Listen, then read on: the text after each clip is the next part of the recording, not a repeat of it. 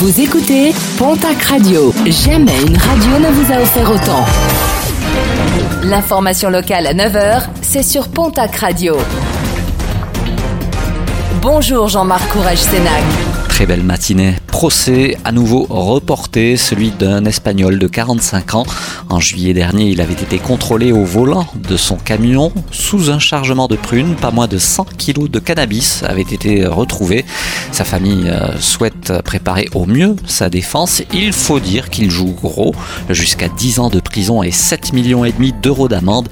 Le procès a été renvoyé au 2 novembre prochain à Dax. La manifestation des salariés de la Société mécanique aéronautique pyrénéenne, plus de 200 personnes rassemblées hier à Cercasté. Manifestation suite à l'annonce d'un plan social qui prévoit 105 suppressions de postes sur les sites de Cercasté et Pontac, le début d'une longue lutte pour les syndicats. Un rappel, prudence sur les routes avec une recrudescence du nombre de collisions entre voitures et animaux sauvages, particulièrement les sangliers.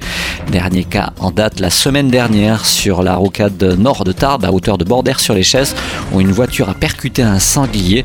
Des animaux actuellement désorientés à l'occasion des récoltes de maïs et qui peuvent surgir sur la route à n'importe quel moment.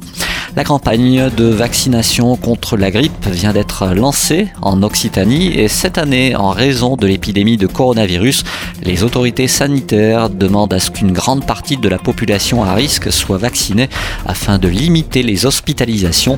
Le taux de vaccination reste encore trop insuffisant dans la région.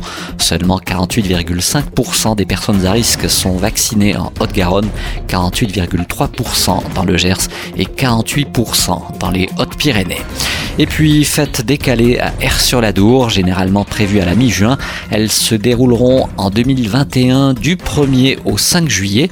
Annonce faite en fin de semaine dernière par le comité des fêtes de la ville qui explique avoir pris cette décision après euh, concertation de la municipalité et des différents acteurs de la feria.